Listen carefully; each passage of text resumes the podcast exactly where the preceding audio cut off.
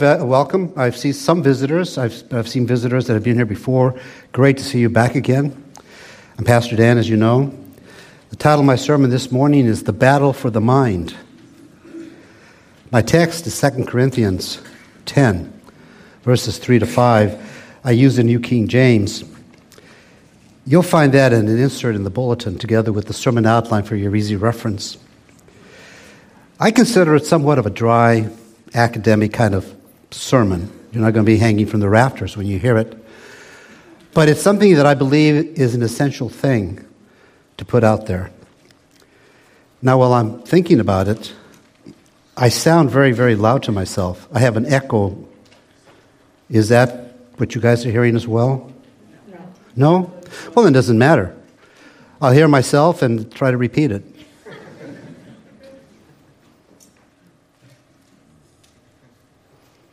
They're okay?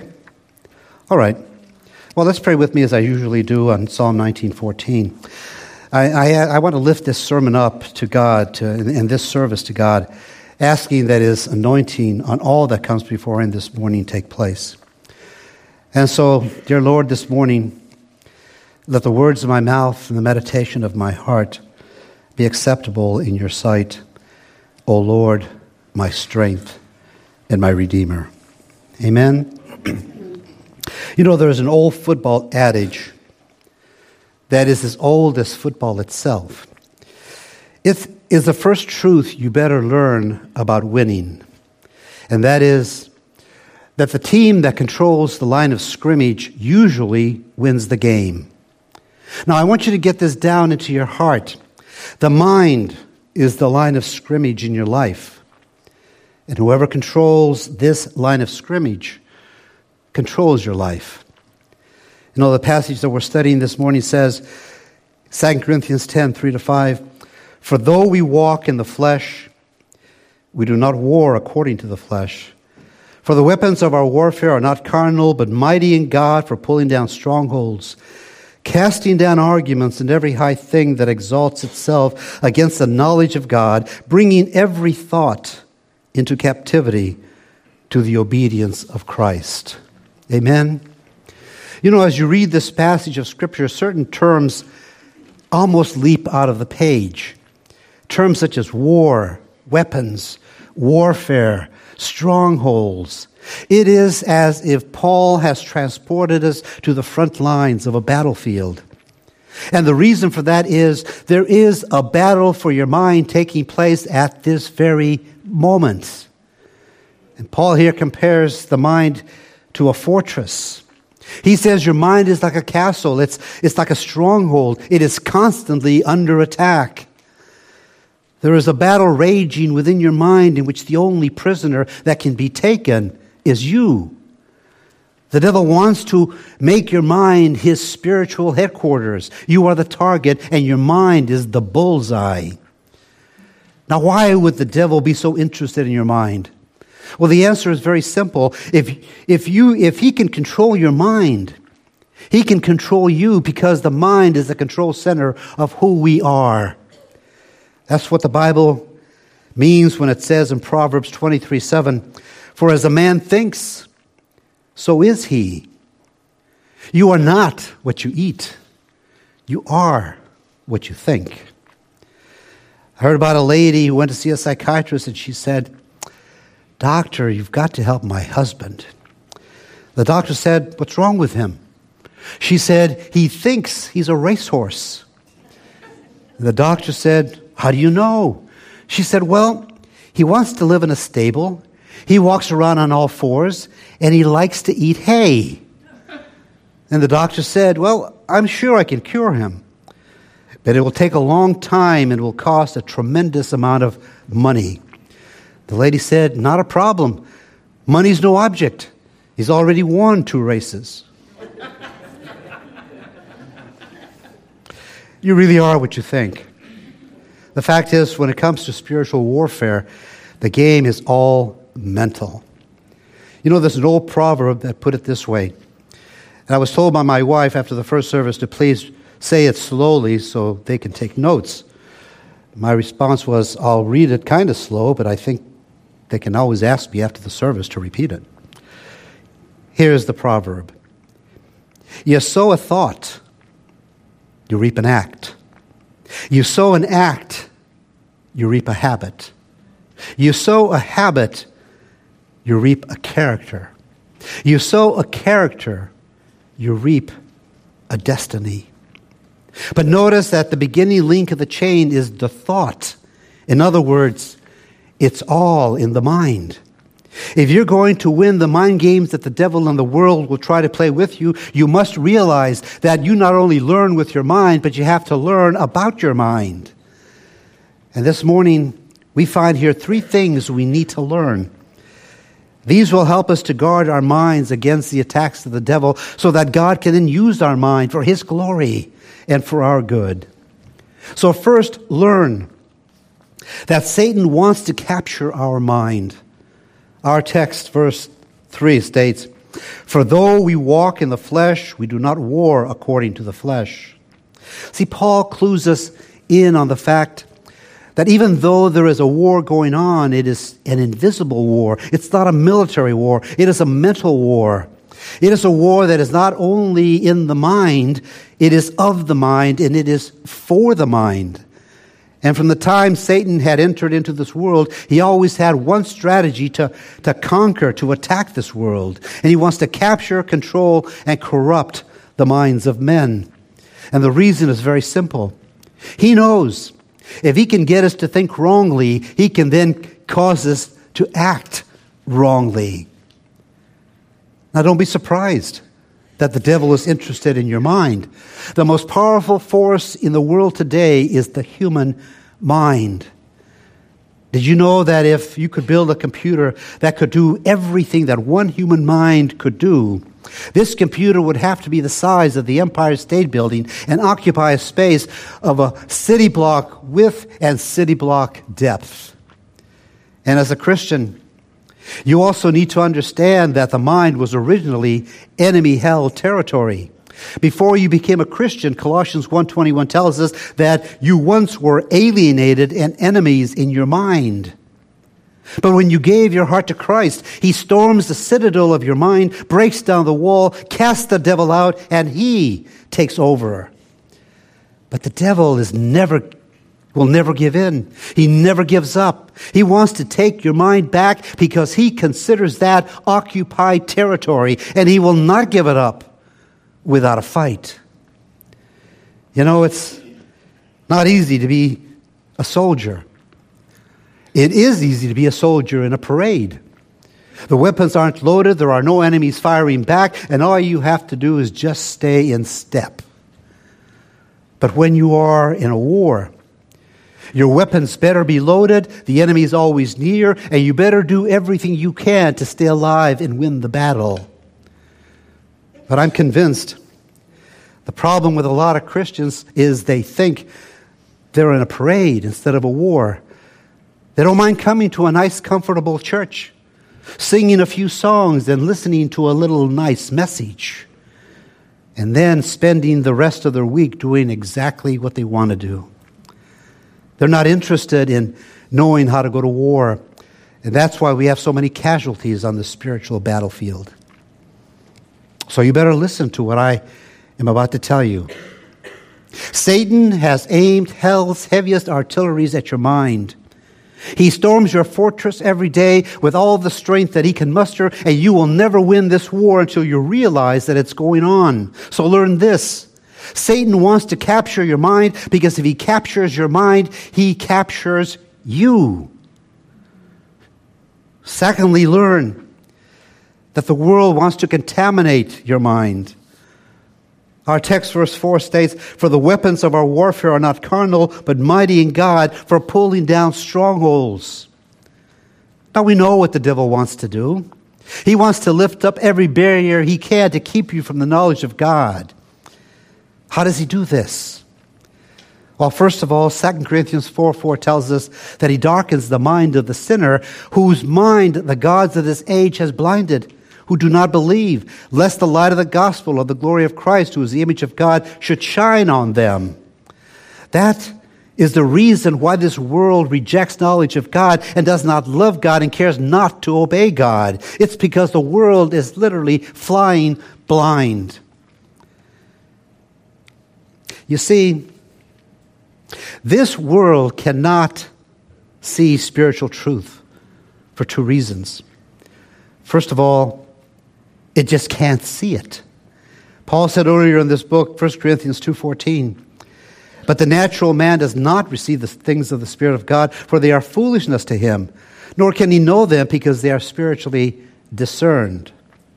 But secondly, the greater problem in this world who rejects spiritual truth is what Jesus said in John 3 19 to 20, which states, And this is the condemnation that the light has come into the world, and men love darkness rather than light because their deeds were evil. For everyone practicing evil hates the light and does not come to the light, lest his deeds should be exposed.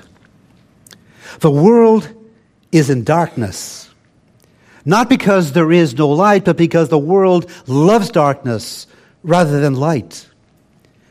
You know, some years back we learned that Larry King had asked Chuck Colson, who was the, an evangelist at that time, asked him to go out to dinner.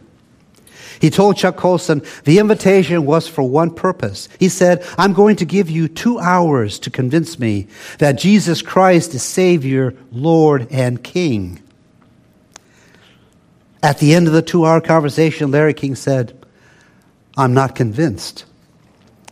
Chuck Colson said, I don't believe you want to be convinced. And Larry King said, You're right.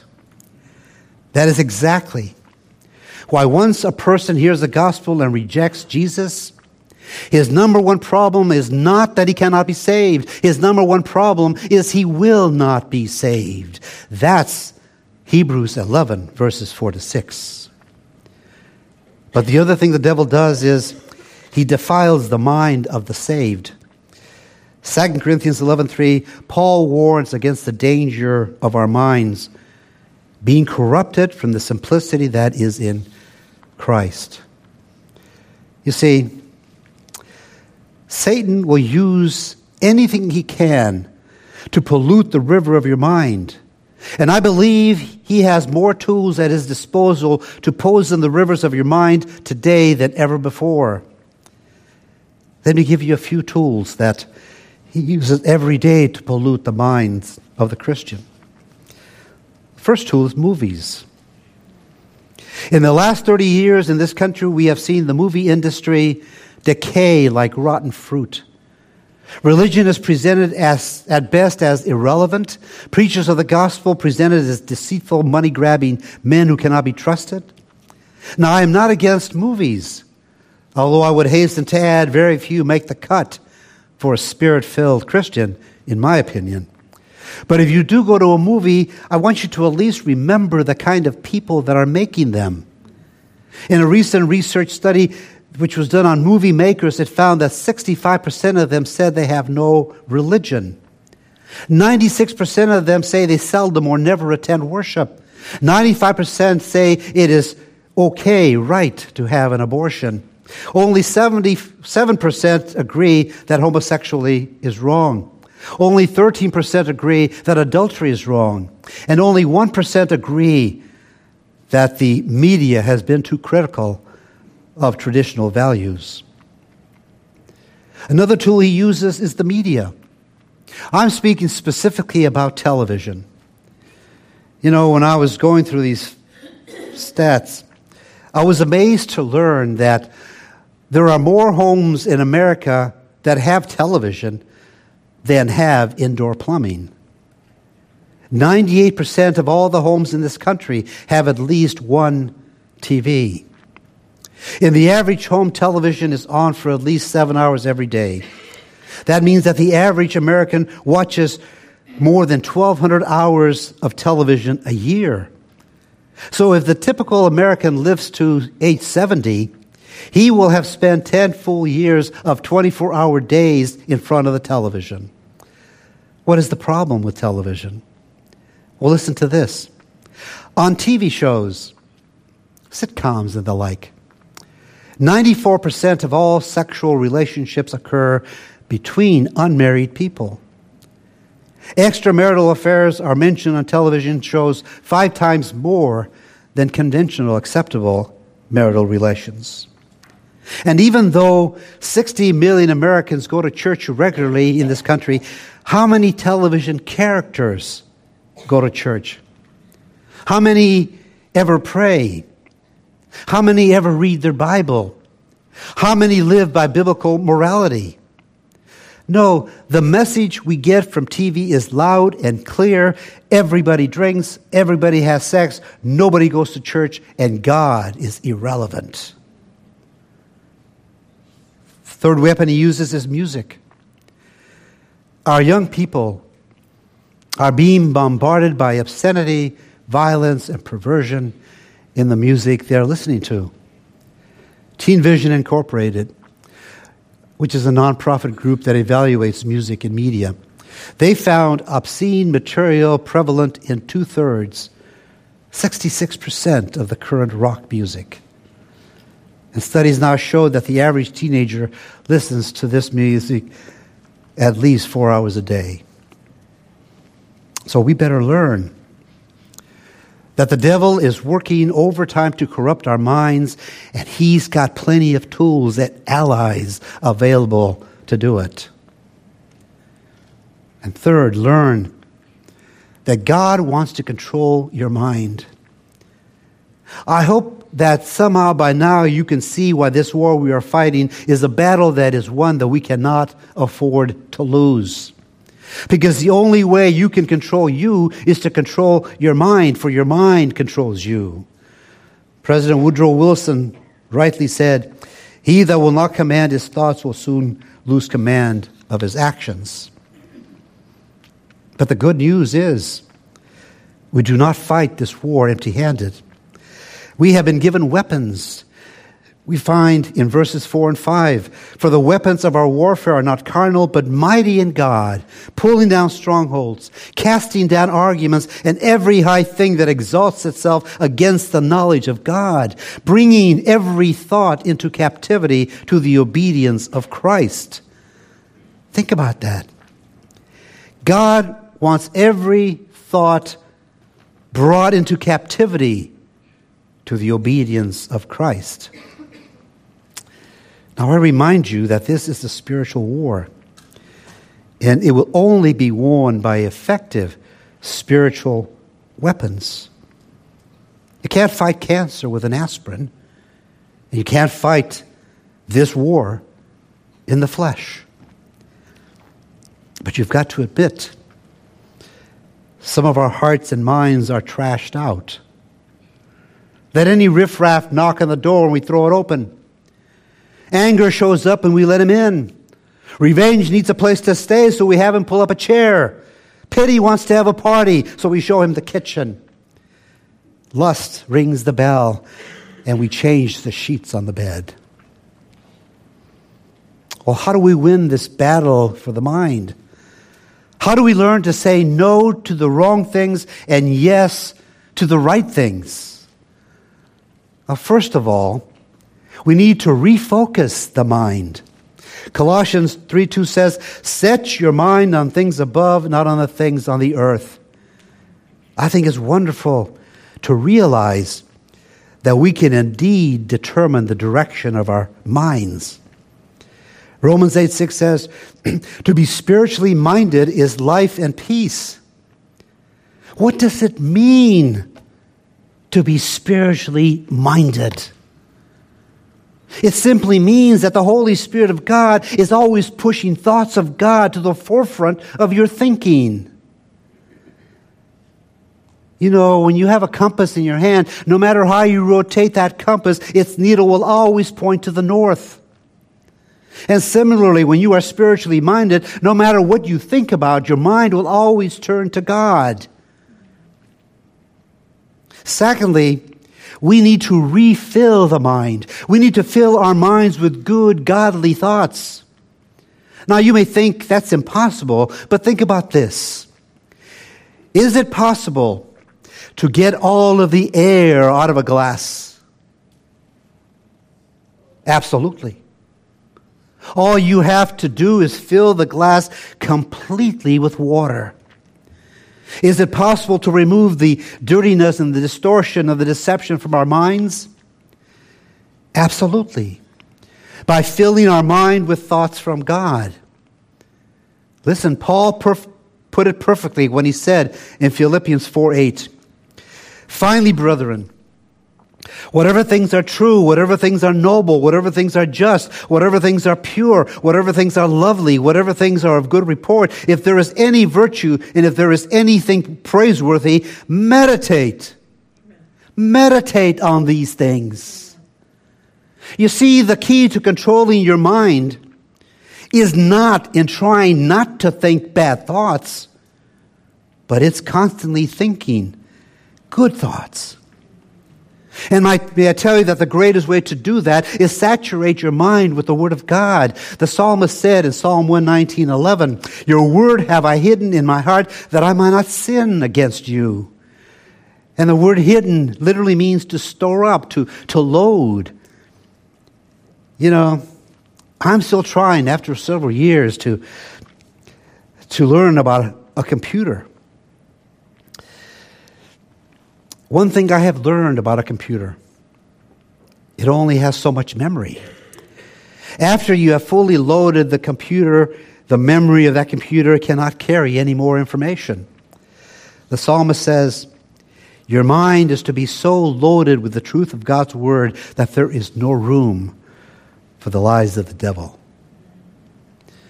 And finally, we are to renew the mind. The Bible clearly teaches that any mind, no matter how dirty, distorted, deceived, or damaged, can be renewed. Ephesians 4:22 says, "Be renewed in the spirit of your mind." God apparently thinks we can. Romans 12:2 tells us we ought to be continuously transformed by the renewing of our mind. It can be done. Lastly, I heard about a woman who had invited a man to come and live in her home, though she was not married to him.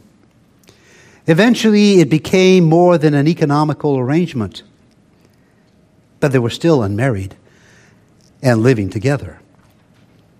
After a while, her conscience began to bother her. She knew that she was doing wrong. She asked the man to leave, but he refused. He said, You invited me here, and I'm not leaving. My clothes are here. My belongings are here. I am not leaving. She said, This is my place. I'm commanding you to leave. He laughed at her and he said, You can't make me leave. You can't put me out. He continued to stay. She was so embarrassed, humiliated, and convicted that she had done wrong by inviting him to come in and live with her. But she didn't know what to do. She finally went and talked with a lawyer.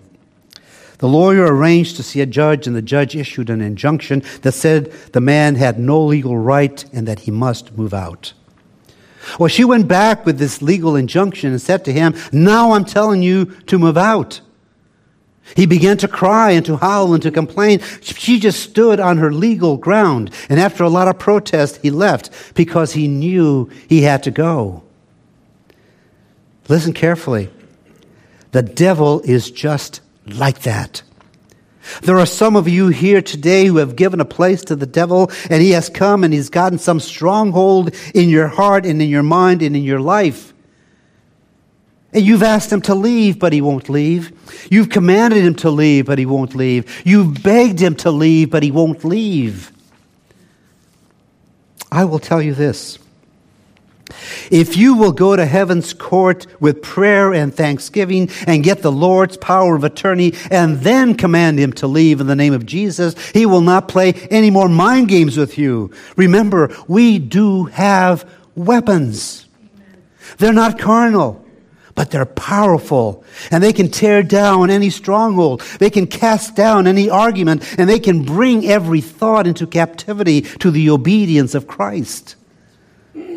Listen, when you have victory in your mind, you will have victory in your body and you will have victory in your soul. Amen? Amen.